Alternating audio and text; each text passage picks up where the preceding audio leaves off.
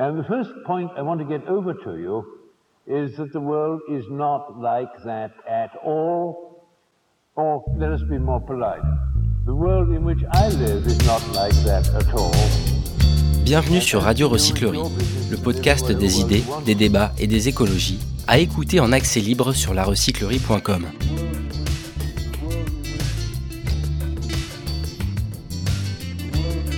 Le nucléaire peut-il vraiment être écolo ? Un débat proposé par le magazine Futura avec Vincent Lucchese, Youness Bousenna et Sophie Kloetzli. Avant de commencer à main levée, qui connaissait Futura avant ce soir ? Ah bah il y a pas mal de monde, c'est très bien. Et qui savait qu'on avait lancé un magazine avant ce trimestriel l'année précédente ? Ah, on a des fans. Donc Futura, nous sommes un média qui a plus de 20 ans d'existence. Donc on a commencé historiquement sur le digital, donc sur le site Futura Science. On parle de différentes thématiques, que ce soit la science, la planète, la santé, la technologie aussi. Et donc notre promesse aujourd'hui, c'est de vulgariser la science pour transmettre le savoir. Et sans trop tarder, je vais vous présenter Vincent, qui va prendre le relais pour vous parler aujourd'hui du magazine et du sujet du nucléaire. Vincent, bonsoir. Bonsoir, merci Rally, bonsoir à tous, merci d'être là.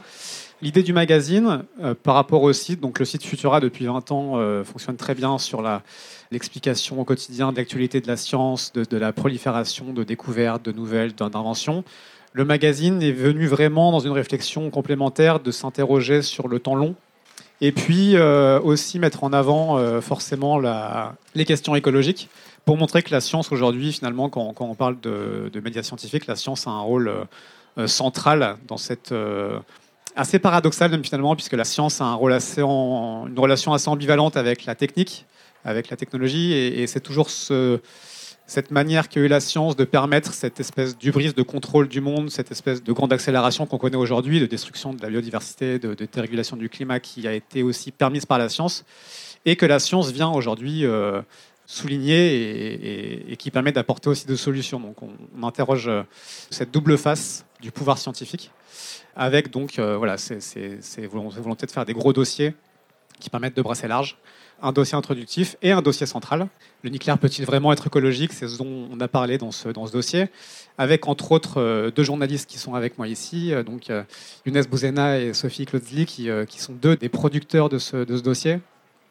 Pour introduire un peu les enjeux de ce dossier, on peut rappeler quelques grandes lignes de ce que ça soulève comme enjeu. D'abord, le contexte de réchauffement climatique global, vous le connaissez. Aujourd'hui, on se dirige vers 3 degrés, 2,7 de réchauffement climatique, si les pays respectent leurs engagements actuels, ce qui est déjà un réchauffement catastrophique, sachant que la France est elle-même bien plus concernée que le reste, que la moyenne mondiale, puisque le réchauffement climatique à 2,7 dans le monde, ça veut dire 3,8 en France, en moyenne, en 2100.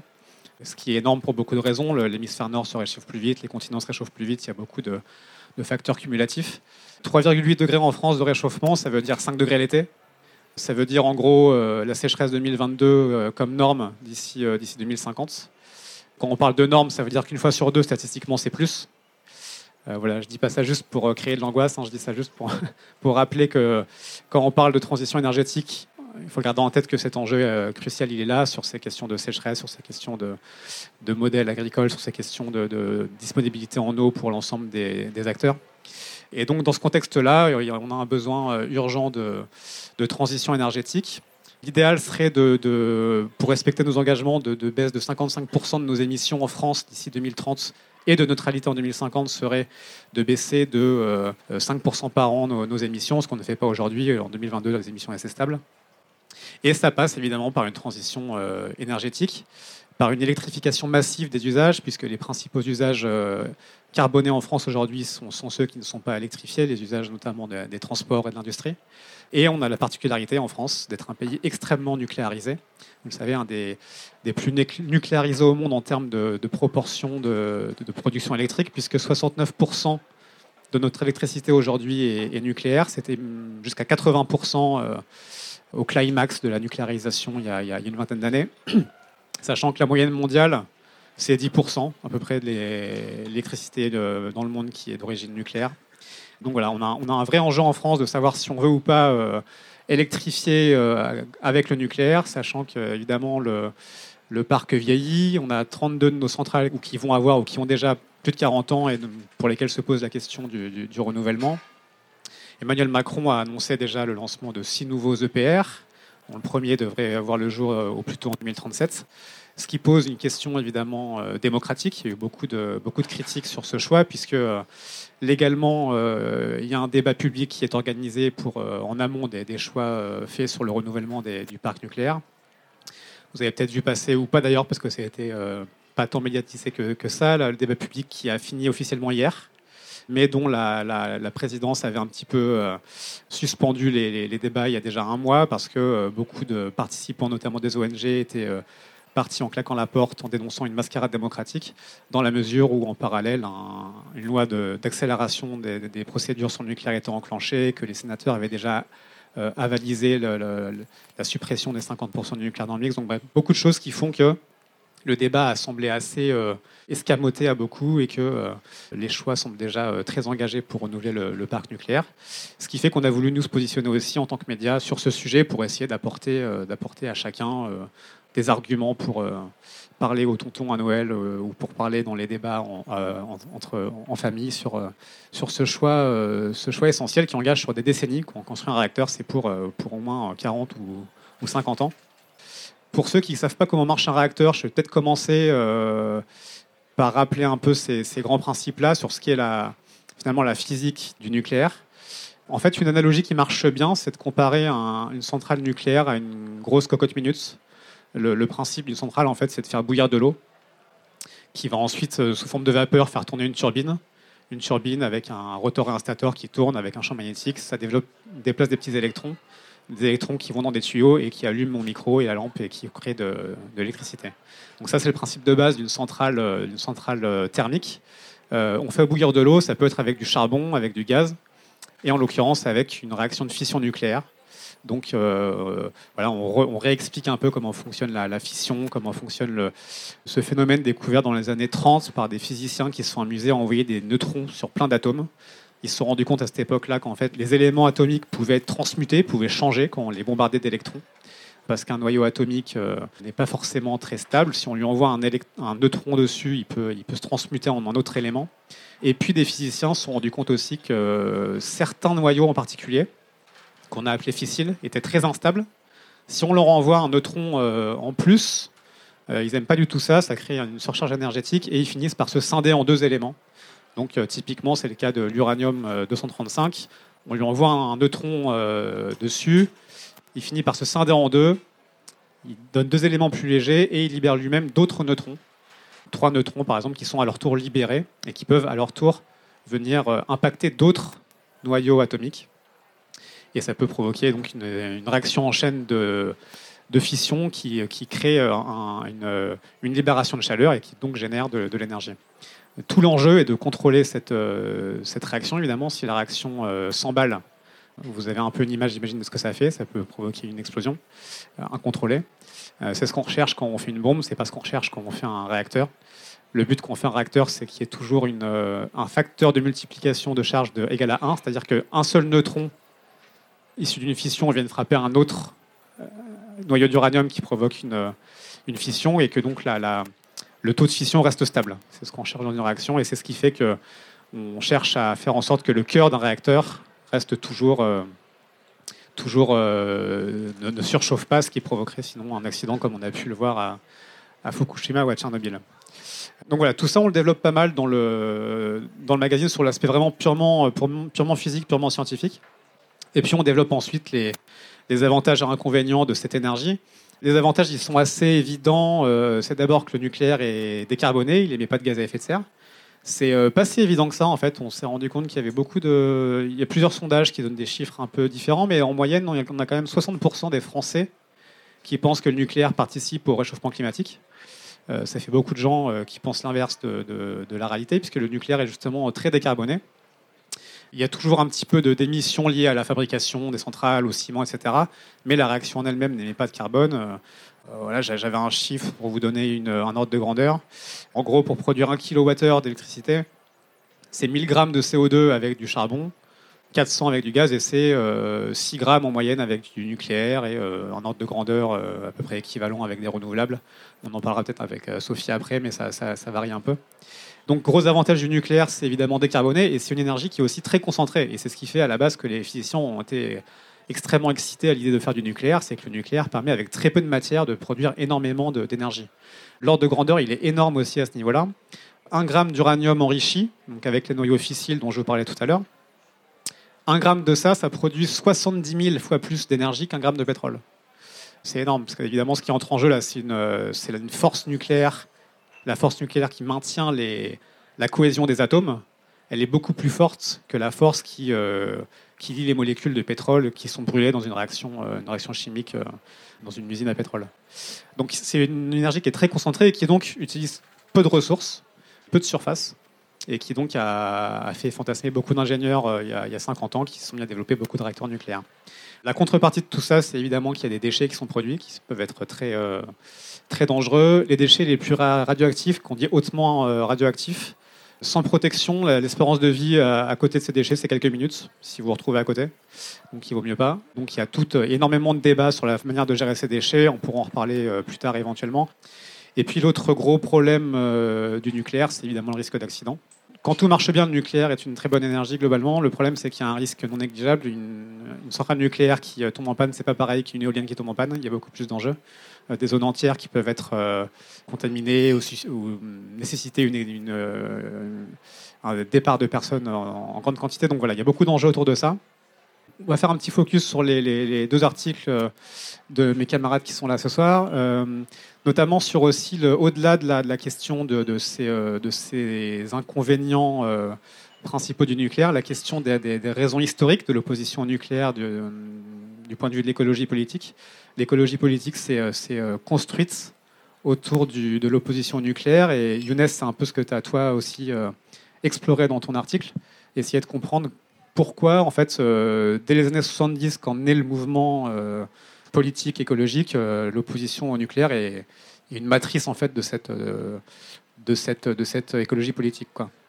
Merci, Vincent. Tout à fait. Donc, Vincent m'a demandé de me pencher sur les raisons qui expliquent que le mouvement écologique a toujours été hostile au nucléaire, et que cette hostilité, elle est plus que simplement un combat parmi d'autres, mais elle est même ce qu'on peut appeler une matrice. En tout cas, c'est le mot qu'emploient les philosophes de l'écologie que j'ai interrogés, qui sont Catherine Larrère ou Alexis Vrignon, qui est lui historien. Et en fait, si c'est une matrice, elle est à double titre. Alors, à la fois de façon concrète, parce que l'opposition au nucléaire a structuré les premières actions de l'écologie politique. Je donne 3 dates pour borner un peu le sujet. 1971, c'est l'origine de Greenpeace qui tente d'empêcher des essais nucléaires en Alaska. Donc là, on est plutôt sur du nucléaire militaire.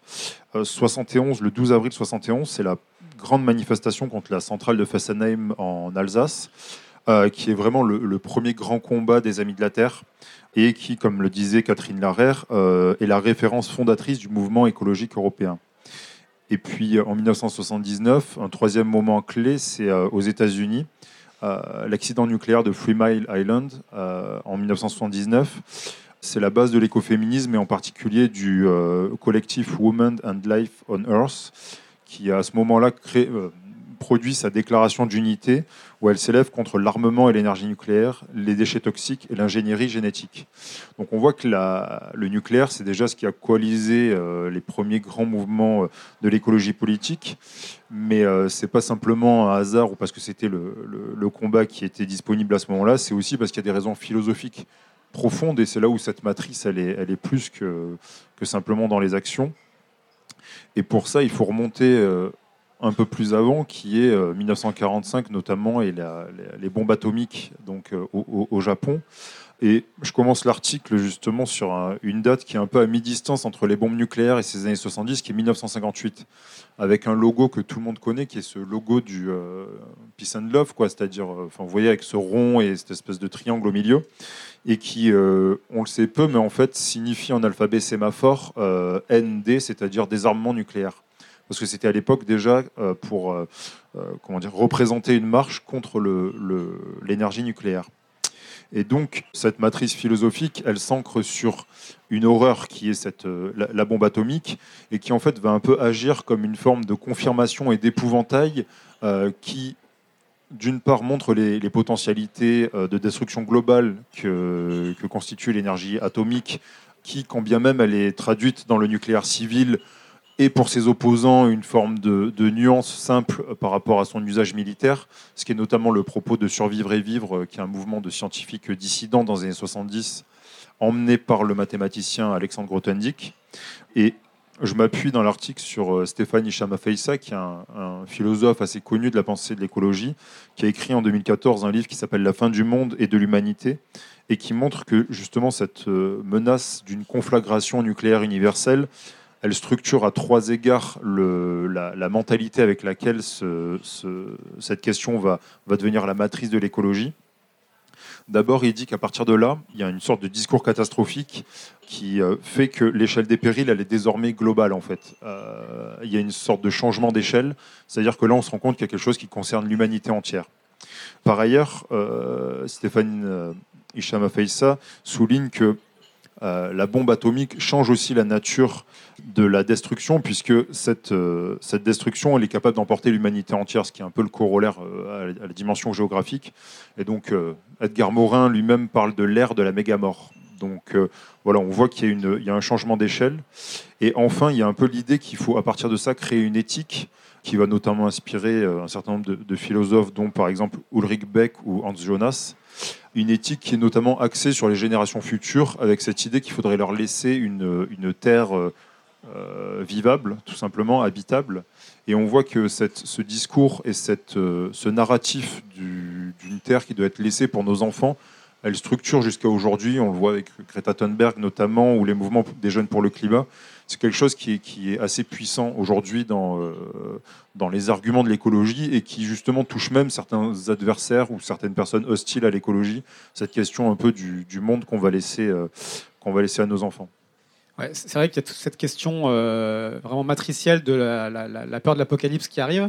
Ce que tu rappelles aussi, c'est qu'au-delà de cette motivation contre la bombe atomique, il y a ce lien consubstantiel entre la bombe et les centrales civiles, justement. Il y a à la base, je crois que la première centrale qui produit de l'électricité historiquement un petit peu expérimentale, c'était en 1942, celle du projet Manhattan, qui permettait de produire du plutonium. Et le courant électrique était un petit peu un produit dérivé, même pas tellement souhaité. C'était vraiment une façon de produire du plutonium pour les bombes. Oui, tout à fait. Donc, comme je citais Survivre et Vivre, donc, qui était ce mouvement de scientifiques dissidents. Et pour eux, justement, cette disparition nécessaire de l'industrie atomique, elle est liée, alors, comme tu dis, effectivement, à l'idée que la différence entre nucléaire civil et militaire est une question de nuance et pas de nature, et que donc, on ne sait jamais entre les mains de qui ces potentialités et ces infrastructures tombent.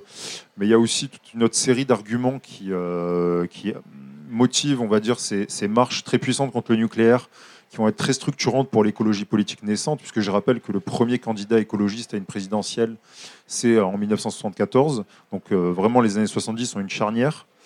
Alors, il y a une dimension qui est la question des limites, qu'on a peut-être un peu... qui est peut-être plus secondaire aujourd'hui, mais qui était très puissante dans les années 70. À la fois cette question des limites, qui est celle de l'hubris, qui est un vieux thème philosophique antique, et qui est posée de façon très concrète par le rapport Meadows en 72 sur les limites de la croissance, voilà, où tout à coup, effectivement, on se dit que l'agir humain se jauge à une échelle planétaire, et que, quand bien même le nucléaire est décarboné, il offre des potentialités d'énergie illimitée qui en elles-mêmes sont philosophiquement néfastes et sont inséparables d'un projet humain qui est d'une sorte de fantasme de toute puissance de règne tout puissant sur la planète. Donc il y a cet argument des limites. Il y a aussi celui des pollutions, effectivement, notamment les déchets nucléaires qui, dès ces années-là, agitent aussi les opposants. Et enfin, un argument qui pas exactement celui du militaire, mais qui n'en est pas exactement loin non plus, c'est celui de l'idée que l'industrie nucléaire suppose une infrastructure, une superstructure industrielle, comme disent certains. C'est-à-dire que ça repose foncièrement sur le secret et sur une sorte de caste d'experts aptes à maîtriser cette énergie, à construire des centrales nucléaires, ce qui implique une complexité extrême. Et cette superstructure industrielle est forcément corollaire d'un secret d'État, d'une verticalité et d'une sorte de gouvernement des experts que certains appellent nucléocrate. Le philosophe de l'écologie, André Gorz, parlait, lui, de technofascisme, en fait.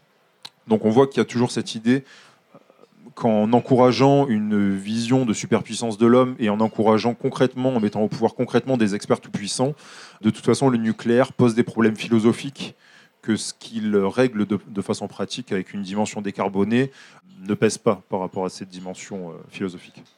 Ce que je trouvais hyper intéressant aussi dans le papier, tu citais Catherine Larrère, la philosophe, qui souligne aussi, elle, la manière dont elle a évolué sur le sujet du nucléaire en étant confrontée au corps des ingénieurs français qui participent à ce lobby nucléaire français finalement et qui dégagent une impression d'hubris, comme tu disais, qui, de son point de vue à elle, en tout cas, témoigne d'une certaine vision un petit peu malsaine de la chose, quoi. Oui, tout à fait. Donc Catherine Larrère, bon, peut-être qu'ici certains la connaissent parce qu'elle est quand même fait partie des philosophes de l'écologie parmi les plus connus et c'est une grande spécialiste notamment de la filiation intellectuelle de l'écologie et qui me disait effectivement quand je l'ai eue au téléphone qu'elle, très concrètement sur le plan personnel, elle a participé avec la Commission nationale du débat public en 2019 à un débat sur le nucléaire et qu'à cette occasion-là, elle a fréquenté les nucléocrates, comme on pourrait les appeler si on était péjoratif, et que c'est précisément cette fréquentation des ingénieurs du nucléaire qui fait que, d'une position relativement neutre et sans, en tout cas pas très tranchée, elle est devenue assez opposée au nucléaire, d'une part par le vertige de puissance que ces ingénieurs lui ont inspiré et projeté, et un sentiment de supériorité, et d'autre part par leur dimension philosophique de ce qu'on appelle le technosolutionnisme, c'est-à-dire l'idée que tous les problèmes posés par l'écologie et posés par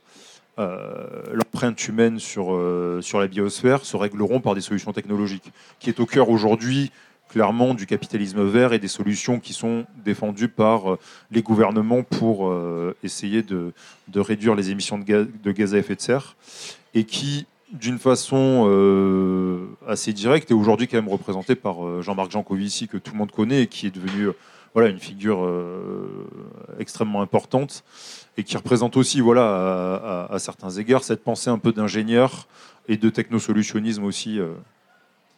Une autre dimension intéressante que tu abordes dans ton papier, c'est la manière dont le nucléaire est aussi en fait un emblème, un symbole politique, dans la manière dont ça représente aussi cette espèce de fierté passée, de la gloire passée française, une espèce d'âge d'or perdu, et qui est lié aussi en fait à la question coloniale.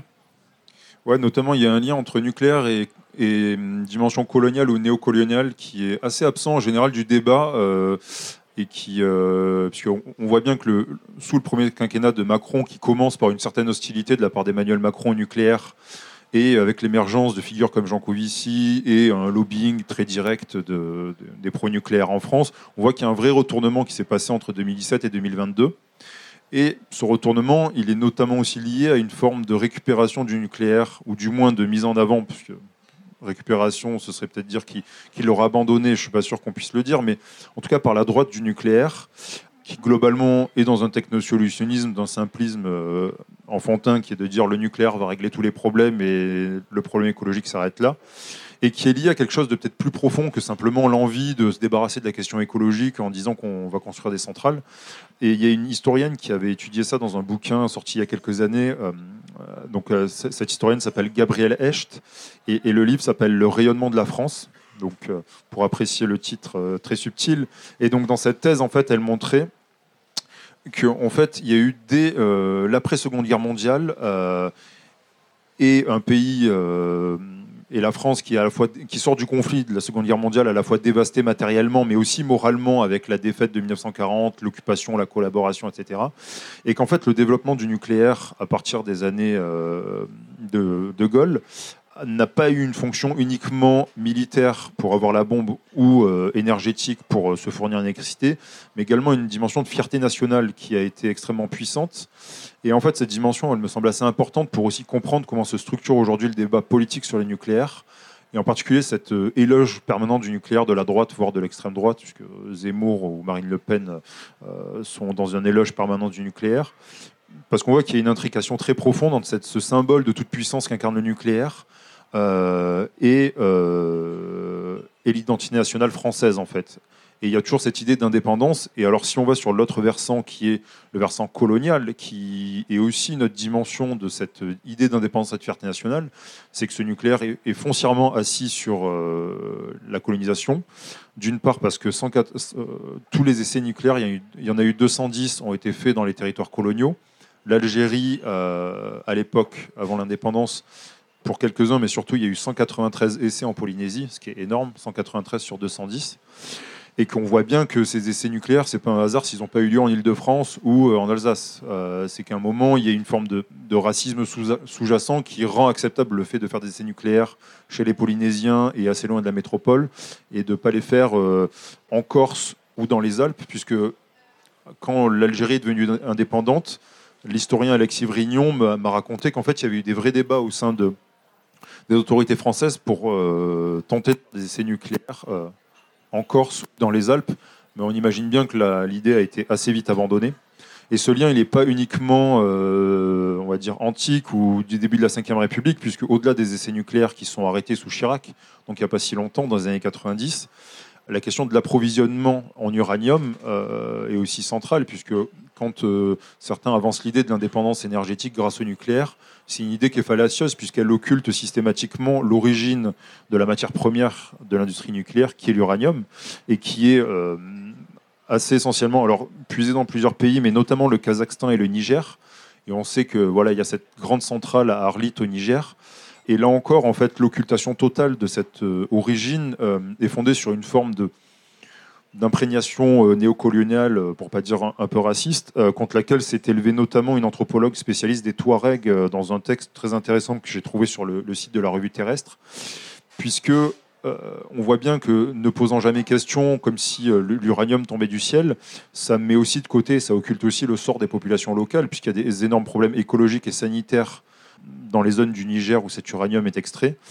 Et comme cette anthropologue qui s'appelle Hélène Clodo-Awad le souligne, en fait, cette acceptation-là et cette occultation-là est aussi basée sur une double idée qui est foncièrement néocoloniale, qui est à la fois que l'extraction est le seul mode de développement de ces endroits du monde, et que foncièrement le désert est vide, et que donc en fait on pourrait un peu prendre de l'uranium ou d'autres ressources comme ça, et que de toute façon, vu que le désert est vide, ce serait une espèce de grand endroit, de grand magasin où on pourrait servir, ce qui est complètement faux, puisque tous les anthropologues des Touaregs et du Sahel le savent très bien, et que penser que la seule valorisation d'un pays comme le Niger, ce serait d'extraire de l'uranium au prix de la santé des populations et au prix de la pollution globale que ça engendre, c'est là aussi une question qui à la fois devrait se poser et qui est à la fois complètement occultée par ce mythe effectivement du rayonnement de la France et de cette indépendance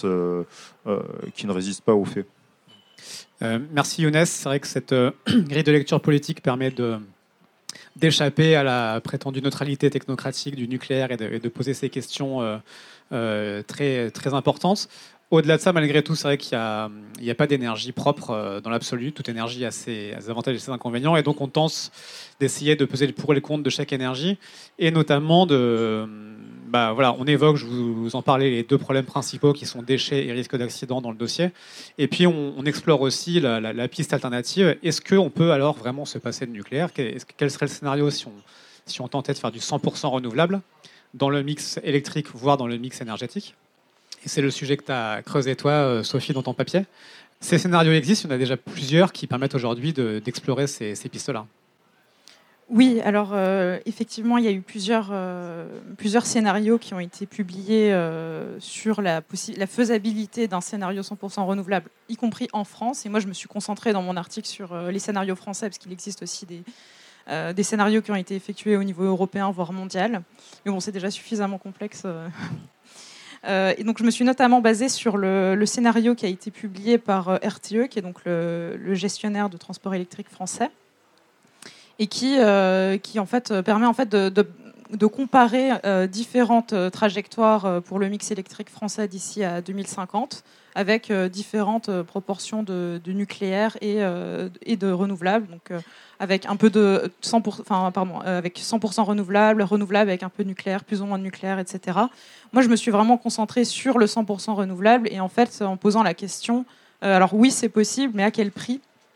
Et quand on dit à quel prix, bon, évidemment, ça implique l'éco-économique, mais pas seulement. Bon, déjà, sur l'éco-économique, c'est très incertain parce que ça dépend de plein de facteurs. Et d'après RTE, les renouvelables, enfin, le scénario 100% renouvelable serait un petit peu plus cher que le nucléaire, mais il y a énormément d'incertitudes, même sur le prix sur le coût des EPR. On l'a vu, ça a été rehaussé, revu à la hausse plusieurs fois. Ça dépend beaucoup de paris technologiques, finalement. Hein. Oui. Et sur le nucléaire, on peut aussi, sur les renouvelables, ça pourrait aussi diminuer, on ne sait pas exactement. Moi, ce que j'ai surtout pu voir, donc si on parle de à quel prix, c'est notamment en termes de coût environnemental. Donc là, tu as commencé à le dire avant. C'est vrai que le nucléaire a l'avantage par rapport aux renouvelables d'être une énergie qui est très concentrée. C'est clairement le défaut des renouvelables, et ça, je l'ai bien montré, je pense, dans l'infographie qui est publiée avec l'article. Pour 1 kWh, le nucléaire, son empreinte carbone, c'est seulement 7 grammes de CO2 équivalent. Le photovoltaïque, c'est 43. Après, toute proportion gardée, ça reste quand même relativement faible face au charbon. Donc, quand on se chauffe avec de l'énergie produite à partir de charbon, ça monte à 1,1 kg. Donc, c'est quand même... Ouais, on reste sur des énergies décarbonées, quoi. Voilà. C'est vrai que le nucléaire est beaucoup moins encore carboné que le reste, quoi. Ouais. Exactement. Donc, c'est quand même pas à sous-estimer, mais il faut quand même garder les proportions. Et donc, ensuite, je pense que c'est une autre idée reçue qu'on entend souvent sur les énergies renouvelables. On a un peu l'impression que si on a 100% d'énergie renouvelable, on va avoir tout le territoire qui va être recouvert de panneaux solaires et d'éoliennes. C'est loin d'être le cas.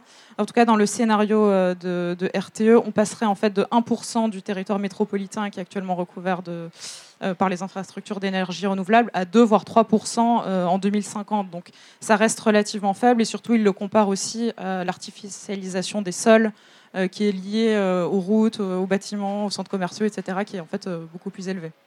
Ça reste faible, mais là aussi, il y a des chiffres assez éloquents sur la surface au sol comparative entre nucléaire et autres énergies renouvelables. Le nucléaire est quand même imbattable sur la concentration de sol accaparée, quoi. Oui, ça c'est évident. Le nucléaire est imbattable là-dessus. Après, ce qu'il faut aussi voir, c'est qu'il y a des co-usages qui peuvent être développés quand même avec certaines énergies. On le voit par exemple avec l'agrivoltaïsme, donc qui consiste à faire cohabiter panneaux solaires et usages agricoles. Après, là, évidemment, c'est aussi, il faut aussi prendre garde à laisser, à ne pas empiéter trop sur les activités agricoles et à trouver le juste équilibre. Mais effectivement, c'est un enjeu important. Ouais. Tu parles aussi du coût en minerais, en matériaux, parce que c'est vrai qu'on parle beaucoup des déchets nucléaires et de ce que ça implique, Younes le disait, comme extraction d'uranium, y compris dans des pays étrangers, avec une logique parfois néocoloniale. Le renouvelable, c'est beaucoup aussi de matériaux, même plus sur certains aspects que le nucléaire. Oui, alors effectivement, quand on compare, alors ça c'est aussi bien montré dans l'infographie, la quantité de minéraux utilisés, donc c'est quand même sans commune mesure avec le nucléaire, même si le nucléaire est loin d'être... on a parlé d'uranium tout à l'heure, mais il y a aussi besoin de cuivre, de manganèse, de chrome, de molybdène, donc plein de métaux qui interviennent aussi dans la production, dans la construction des centrales, etc. Mais effectivement, pour les énergies renouvelables, il y a un enjeu sur l'approvisionnement en métaux qui est extrêmement fort, en sachant que... on n'a pas de mine en France qui nous permettrait de... Enfin, on n'a vraiment pas de quoi s'approvisionner, même au niveau européen. Donc, on est extrêmement dépendant, notamment de l'extraction dans des pays du Sud. Donc, effectivement, ça engendre une nouvelle... ça pourrait contribuer à renforcer cette logique néocolonialiste et en même temps créer des nouvelles dépendances. Je pense que c'est un des enjeux effectivement principaux de la transition énergétique. C'est-à-dire que là, on parle de photovoltaïque, d'éolien, etc. Mais il y a aussi...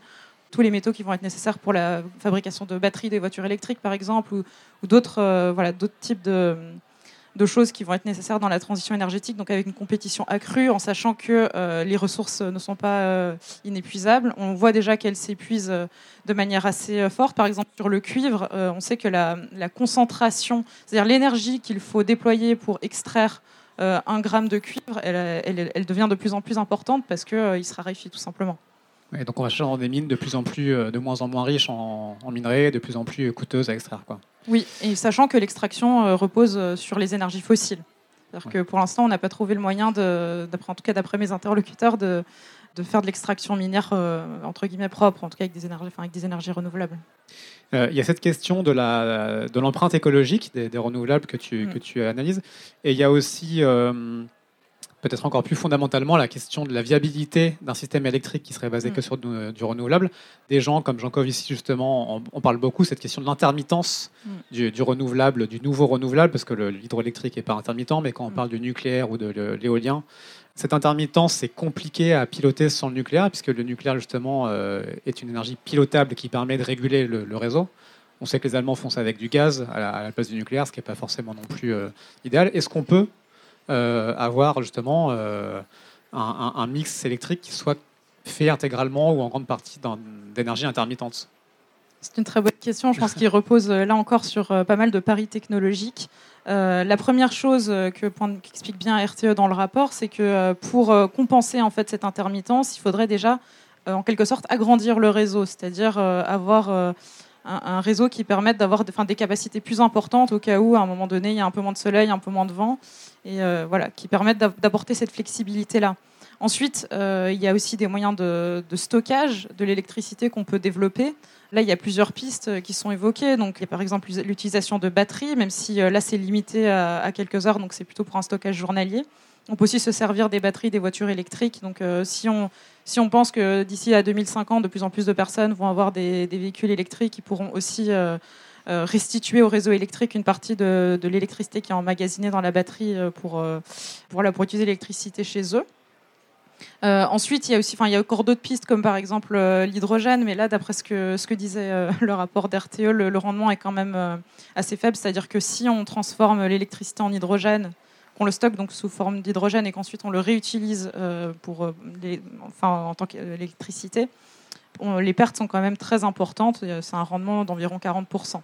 Et en fait, l'intermittence, c'est pas le seul problème technique qui se pose en fait à la mise en place d'un système électrique qui reposerait à 100% sur les renouvelables. Il y a aussi, et ça on en entend un peu moins parler, je trouve, dans le débat public, c'est la question de la fréquence du système électrique qui doit en fait rester stable, tout simplement pour qu'il fonctionne correctement. Et en fait, ce qu'il faut savoir, c'est que les centrales nucléaires et les thermiques, hydrauliques, etc. ne sont pas raccordées de la même façon au réseau électrique que les énergies renouvelables, donc éolien et solaire. Les premiers sont raccordés par un alternateur et les deuxièmes par une interface électronique. En l'état, ça fonctionne très bien parce qu'on a à peu près 22%, c'était en 2021, d'énergie renouvelable dans le mix. Mais si les énergies renouvelables venaient à être majoritaires dans le mix électrique, en l'état, on ne saurait pas en fait garantir cette stabilité de la fréquence. D'après ce que disait RTE, il y a des technologies qui sont en train d'être développées, mais il n'y a pas encore eu de tests en conditions réelles. Donc voilà, d'où le pari technologique reste quand même assez important. Ouais, c'est vrai que c'est un peu ce qui ressort aussi de ton papier, c'est que dans les deux cas, d'ailleurs dans le papier qui précède le tien vraiment plus sur le nucléaire ou sur le tien sur le renouvelable, l'avenir est fait de paris technologiques qui sont encore à relever. Donc il y a quand même cette incertitude-là de est-ce qu'on va réussir à développer ces smart grids ou cette gestion des fréquences, comme tu le dis, pour le renouvelable ou pour le nucléaire se pose la question de la baisse des coûts et de la production en série d'EPR qui permettrait de faire les choses un peu mieux que ça se passe actuellement à Flamanville. Donc à chaque fois, il y a quand même ce pari sur l'avenir qui est à faire, quoi. Peut-être pour conclure, dans ton papier aussi cette réflexion qui est intéressante, voire fondamentale, c'est finalement que dans ces différents choix, différentes options, il y a la question de la sobriété qui est centrale. C'est-à-dire qu'en fait, finalement, le plus simple et peut-être le plus indispensable, c'est avant tout aussi de baisser la demande pour que ce soit moins compliqué aussi d'arriver à un mix équilibré, parce que les objectifs de développement de renouvelables d'ici 2050, ils sont faramineux en termes de production de gigawatts annuels des différentes branches énergétiques si on veut tenir les objectifs, quoi. Oui, parce qu'en fait, on pourrait se dire, passer à un mix électrique 100% renouvelable, c'est entre guillemets simplement remplacer toute l'électricité qui est aujourd'hui produite par le nucléaire et les fossiles par des renouvelables. Mais en fait, la consommation est destinée à augmenter, notamment avec l'électrification des usages. Donc, par exemple, si on passe tous à la mobilité électrique, ça va engendrer évidemment une consommation électrique supplémentaire. Donc là, c'est un premier enjeu. Et du coup, effectivement, vu toutes les contraintes qu'on a évoquées, on se dit bien que, et c'est assez intuitif, moins on aura besoin de panneaux solaires et d'éoliennes, mieux ce sera en termes d'impact environnemental. Et alors là, ça diffère un petit peu selon les scénarios. Mais par exemple, Négawatts a échafaudé un autre scénario de mix énergétique, cette fois-ci, pas simplement électrique, 100% renouvelable, qui est encore bien plus ambitieux que celui de RTE en termes de sobriété. Pour eux, en fait, un scénario 100% renouvelable, c'est forcément un scénario de sobriété énergétique. Donc, et d'efficacité énergétique, il faut quand même bien distinguer les deux. Donc, pour l'efficacité énergétique, par exemple, la rénovation thermique des logements, qui va de pair donc avec des usages plus sobres, donc par exemple baisser la température du chauffage, mais ça peut aussi être, si on parlait de mobilité tout à l'heure et de la mobilité électrique, d'augmenter le taux d'occupation des véhicules, d'avoir moins de véhicules aussi tout simplement. Donc il y a plein de petites solutions d'usage comme ça qui devront être développées pour y parvenir. Alors le scénario de Négawatts me paraît extrêmement ambitieux quand même, parce qu'ils disent que d'ici 2050, il faudrait réduire la consommation électrique de 50% en fait par rapport à maintenant. Donc ça paraît énorme au vu notamment des objectifs d'électrification et des usages. Je pense que c'est probablement le plus grand des défis, c'est effectivement celui de la sobriété. Ouais. Merci Sophie. Il n'y a pas de solution simple. J'espère que c'est ce que vous retiendrez en lisant le dossier. Ce qu'on met aussi en avant, c'est qu'il n'y a pas non plus de solution inéluctable. Il y a vraiment toujours le choix dans ce qu'on veut faire comme mix. Et voilà, que ce soit du nucléaire ou du renouvelable ou quel que soit le mix choisi, il y a en tout cas toujours des options différentes. Et ça implique juste des choix de société différents, effectivement, et des choix de sobriété. On a beaucoup insisté là sur les aspects assez critiques, parce que c'est aussi ce qu'il y a de plus intéressant à creuser. Mais vous verrez dans le dossier qu'on aborde plein d'autres sujets. On aborde aussi les perspectives technologiques pour un nucléaire du futur, avec différentes technologies qui permettraient de fermer le cycle du nucléaire, de réutiliser les déchets actuels comme combustible, d'avoir des réacteurs plus sûrs, d'avoir les technologies de réacteurs à neutrons rapides, des réacteurs à sel fondu.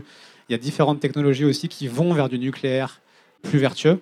Donc voilà, on tente d'aborder différents aspects sur la question. On a le temps pour aussi prendre des questions si vous en avez, et puis après pour boire des coups ensemble et aussi parler autour d'un verre. Merci beaucoup.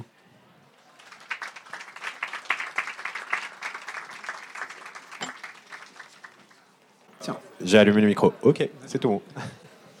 Je vous remercie. Je voulais souligner tout de même que dans le milieu scientifique, le consensus sur le nucléaire n'est pas là.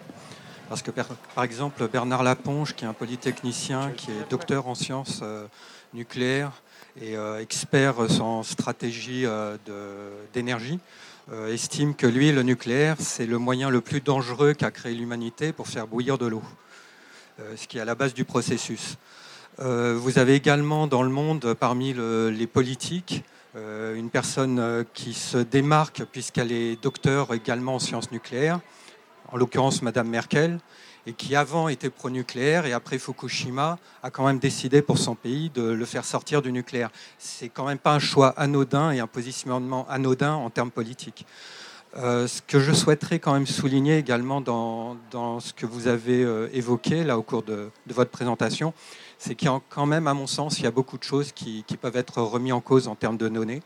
Par exemple, par aux émissions de CO2, la grosse problématique des déchets du nucléaire, dont aujourd'hui, pour donner quand même aux gens ici présents une échelle, il est estimé par l'ANDRA elle-même. C'est-à-dire que si vous allez sur le site de l'ANDRA, vous regardez les déchets actuellement gérés, en termes de volume, je vais vous donner quelque chose qui est parlant, ça représente l'équivalent en volume de 4 tours Montparnasse. Et le site de l'ANDRA indique que pour 2035, ces déchets vont considérablement augmenter à cause de démantèlement et autres, et ça va constituer l'équivalent en volume de 7 tours Montparnasse pour 2035, c'est demain. Tout ça, c'est un énorme problème. L'ANDRA est tellement dépassé avec des coûts astronomiques que pour les déchets dits à faiblement radioactifs, il y a eu 2 articles de loi qui ont été passés en février de l'année dernière pour que, en France, alors que ce n'était pas le cas jusqu'à présent, ces déchets soient introduits, les aciers de ces déchets sont introduits dans les aciers utilisés dans l'industrie classique. Donc aujourd'hui, vous êtes à même d'utiliser des poêles, des couverts, tout un type de choses comme ça du quotidien qui sont pour partie probablement faits à partir de déchets dits faiblement radioactifs. On en est là aujourd'hui. L'Andra a pu transformer ainsi ce qui était un coût pharaonique en un gain, en vendant ses aciers sur le marché. Je vais terminer pour ne pas monopoliser le débat. Je voudrais juste terminer. Vous soulignez en début de votre revue et de votre présentation les enjeux climatiques. Je suis désolé, mais si on se reporte sur le nucléaire, on est hors délai. Parce que face à ces enjeux-là, l'action, elle devrait être immédiate. Si on construit des centrales maintenant, si on relance le parc, on n'aura pas de véritable solution avant 2035. Ça, c'est l'hypothèse la plus favorable. Quand on voit Flamanville, on pourrait se dire que ça va plutôt être 2050. Donc on est hors délai. Et sur l'aspect économie des énergies, et je pense que c'est là l'essentiel, il faut effectivement trouver les moyens de régresser considérablement notre consommation, parce que la meilleure énergie qui soit dans l'univers, c'est celle qu'on ne consomme pas, et c'est comme ça qu'on pourrait s'en sortir. On est d'accord. Voilà. Ouais. Je vous remercie de m'avoir écouté, excusez-moi d'avoir un peu monopolisé la, je vous en prie, avec plaisir, la prise de parole. On peut passer le micro pour d'autres questions, on peut répondre brièvement sur différents aspects, enfin, il y avait beaucoup de choses, c'est vrai que sur la question de, vous évoquiez au début la question du risque, et notamment de Bernard Laponche qui disait que c'était la plus dangereuse façon de faire bouillir de l'eau. C'est vrai qu'on interroge ça aussi. Il y a un grand entretien qu'on fait entre Yves Marignac et Valérie Faudon sur le nucléaire. Et on pose cette question de qu'est-ce qu'un risque acceptable, justement. Et effectivement, la question du risque, elle est toujours mise en parallèle avec un autre risque. Quel est le pire des risques entre des émissions de carbone, par exemple, ou un risque nucléaire ? Et le risque est toujours relatif, en fait, à ce à quoi il répond. Donc ça, c'est une question fondamentale. Vous avez raison qu'on essaye d'élaborer aussi dans le dossier. Et puis, sur juste un point pour préciser, vous parliez des déchets aussi, c'est hyper important. Effectivement, avec les démantèlements de centrales, ils vont augmenter de façon exponentielle. Aujourd'hui, moi, j'avais une autre image, mais qui correspond à la vôtre. On a 450 piscines olympiques de déchets à peu près, avec une petite modération qui est que seuls 3% de ces déchets en volume sont les déchets hautement radioactifs qui seront enterrés en fouilles à bure et qui représentent 99% de la radioactivité. Mais voilà, les volumes restent effectivement considérables. Et même pour les déchets à court terme, il faut trouver aussi évidemment des solutions. Youness, tu voulais aussi... Ouais, juste pour ajouter un mot, et justement ça fait le pont avec ce que je disais sur la question de la récupération, notamment par un camp... anti-écologie, plutôt de droite, voire réactionnaire du nucléaire, c'est aussi cette question de la temporalité et cette question de la projection qui élude tout un tas de questions tout à fait concrètes, prosaïques et physiques, qui sont effectivement, comme vous dites, déjà la temporalité de la construction de ces réacteurs, étant donné les délais qu'il y a pour avoir une action significative et rapide. Et par ailleurs, tout ça se fonde quand même sur une forme de fiction ou d'abstraction qui est de postuler toutes choses égales par ailleurs, c'est-à-dire très concrètement une stabilité du climat, du régime politique. Or, on sait très bien que d'abord développer du nucléaire, ça suppose une démocratie stable et qui un pays où il n'y ait pas, par exemple, de coup d'État, sans quoi ça pourrait être d'autres dangers extrêmement saillants. Et par ailleurs aussi, on voit très bien que l'emballement, notamment au niveau des fleuves en France, des problèmes climatiques va aussi rendre de plus en plus difficile, voire improbable, la construction de nouvelles centrales, et qu'il y aura aussi des interactions entre ces risques, c'est-à-dire que plus il y a des emballements climatiques et des effets catastrophiques, plus la stabilité des régimes politiques, économiques et sociaux sera en jeu, et plus effectivement le mythe d'une industrie nucléaire qui peut se développer comme ça de façon tout à fait linéaire semble de plus en plus compromis. Bonsoir, oui. Moi, j'avais une question plutôt sur les investissements et les financements nécessaires au déploiement d'énergie plus propre, donc parallèle au nucléaire. Est-ce que ce serait plutôt fait par des pouvoirs publics ou par des grands groupes ? Et sans la rentabilité immédiate, est-ce que c'est vraiment envisageable, en fait, tout simplement, en termes d'infrastructure, que des gens ou que des groupes mettent en place ce genre de nouvelle énergie ? Alors, on n'aborde pas frontalement la question économique qui ferait l'objet d'un autre dossier complet. Ce qui est sûr, c'est que le coût des renouvelables chute. Les renouvelables sont de plus en plus rentables de façon assez impressionnante. Et que la question des coûts, elle est vraiment... effectivement, comme le disait Sophie, dans le rapport RTE, Le scénario le moins dépensier, c'est celui avec un mix énergétique avec beaucoup de nucléaire, avec 50% de nucléaire. Mais enfin, tout ça est très compliqué. Il y a beaucoup de débats sur comment est-ce qu'on compte et il y a beaucoup d'incertitudes. Il suffit de voir Flamanville. On a quadruplé le coût de Flamanville et il n'est pas encore en service avec je ne sais même plus combien d'années de retard. Donc voilà, tout ça, c'est beaucoup de paris sur l'avenir en fait, parce que les coûts des renouvelables chutent drastiquement. Les coûts du nucléaire, pour l'instant, n'ont pas fait la preuve qu'ils pouvaient chuter. Ils sont plutôt à la hausse. Donc c'est vraiment de la théorie économique, mais de toute façon, une technologie, plus on l'utilise, plus vertueusement, elle peut, on peut tabler sur des coûts de revient inférieurs. Et donc, la question des coûts, bon, vous ne la trouverez pas frontalement dans le dossier abordé, mais a priori, ce n'est pas un élément, c'est pas un obstacle en soi, c'est une question de choix politique. Est-ce que le micro circule ? Je ne sais pas si... J'ai le micro, donc je vais parler. Allez-y.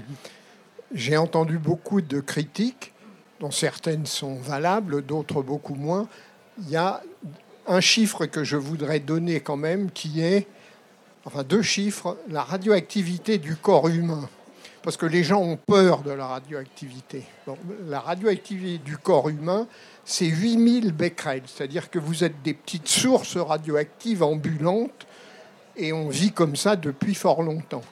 L'autre chiffre que je donne souvent, qui est quand vous avez un jardin de 1000 mètres carrés, joli jardin, sur 1 mètre de profondeur, savez-vous quelle est la quantité d'uranium qui se trouve dans votre jardin ? Partout, un peu plus en Bretagne, mais aussi dans les terrains calcaires. Savez-vous le poids d'uranium qu'il y a dans un jardin de 1000 mètres carrés sur 1 mètre de profondeur ? Allez-y. De 2 à 5 kilogrammes, c'est-à-dire qu'on est environné par l'uranium, qui est un élément très, très, très, très mobile. Bon, alors du coup, moi, j'ai un peu moins peur, et pour tout un tas de raisons, du nucléaire, qui est dangereux, évidemment. Il faut y faire très attention, et on a bien vu. Mais quand on compare le nombre de morts qu'il y a eu avec le charbon par rapport à celui des centrales et des bombes atomiques, c'est le charbon qui gagne, mais à des ordres de grandeur.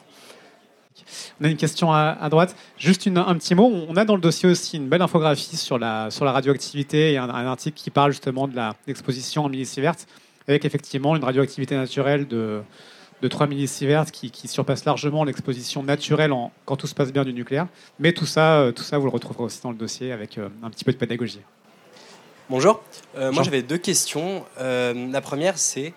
une qui concerne le fact-checking et une autre sur l'économie. Donc, celle sur le fact-checking, c'est est-ce que quand vous interviewez quelqu'un, que ce soit Yves Marignac ou Valérie Faudon, vous réalisez un fact-checking des informations qui sont dites par ces personnes avec études scientifiques à l'appui et pas juste des on-dit pour avoir vraiment des démonstrations solides, quoi. Ça, c'est ma première question.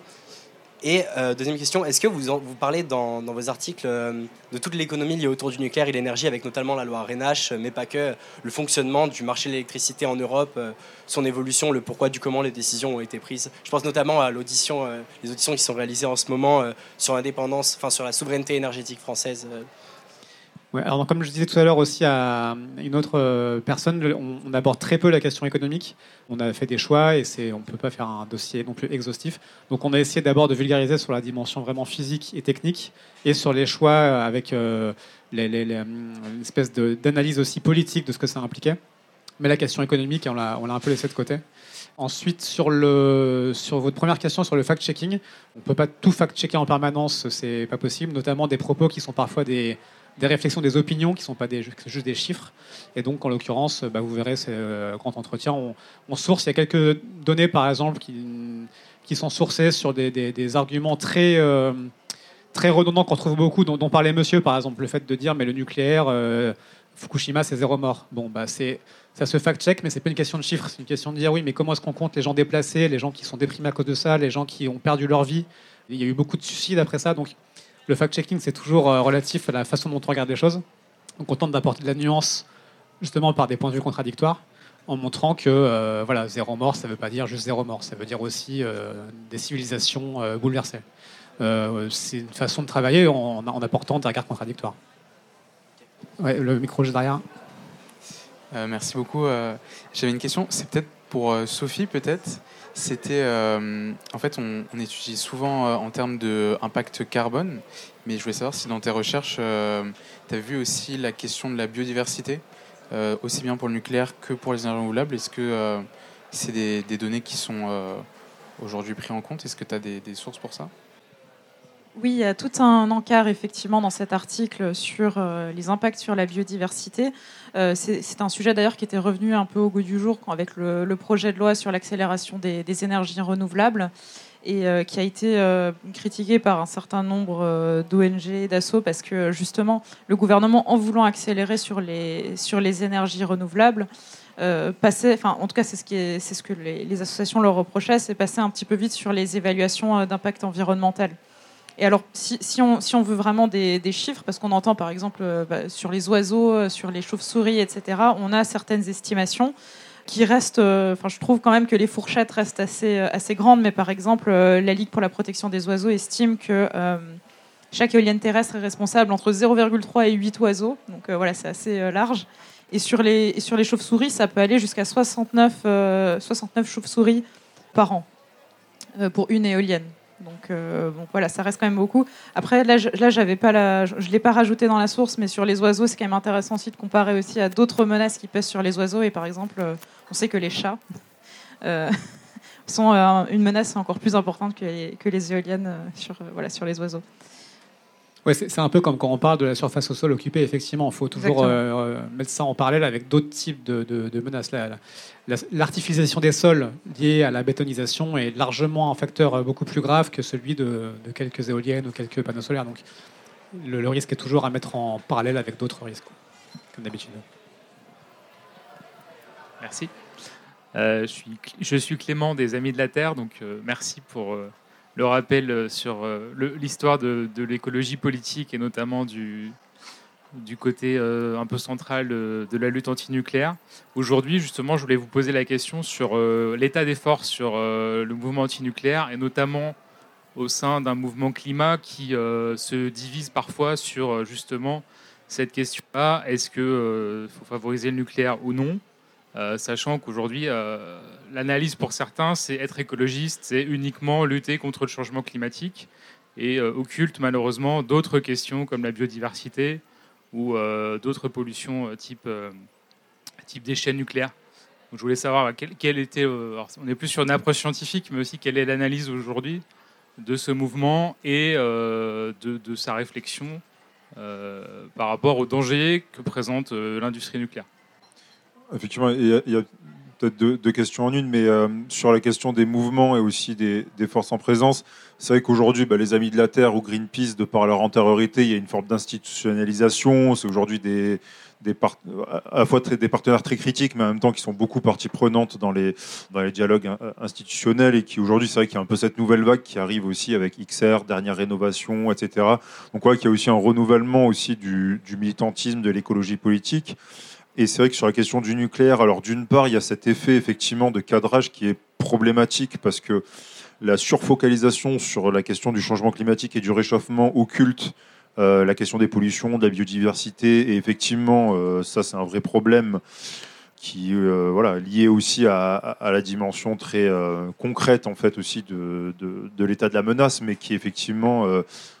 aujourd'hui, je pense que c'est quelque chose qui est important pour les mouvements écologistes de mettre en avant la dimension polycrise et pas uniquement il faut régler le réchauffement et ce sera bon.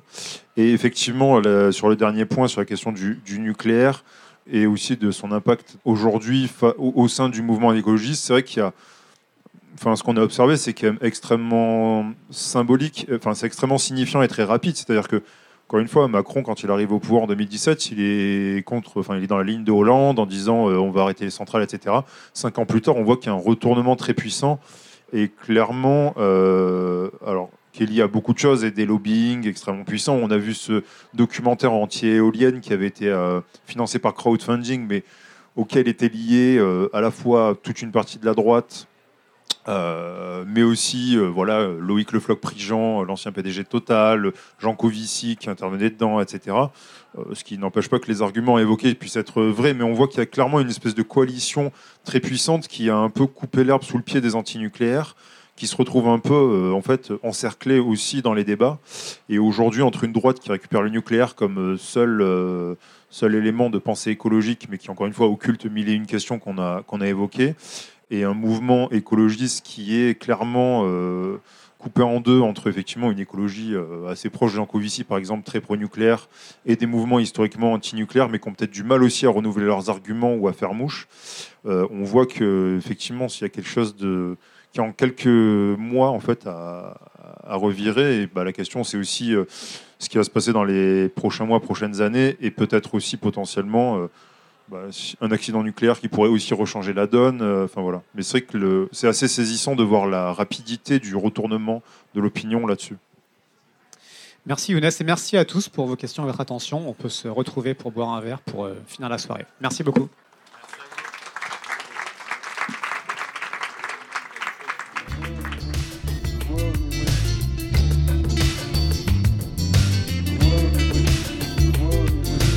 Merci pour votre écoute. Toutes nos émissions sont disponibles en podcast sur larecyclerie.com. Vous pouvez également suivre nos actualités sur Facebook, Instagram ou, encore mieux, venir échanger avec nous à la Recyclerie, au 83 boulevard Ornano à Paris, métro Porte de Clignancourt.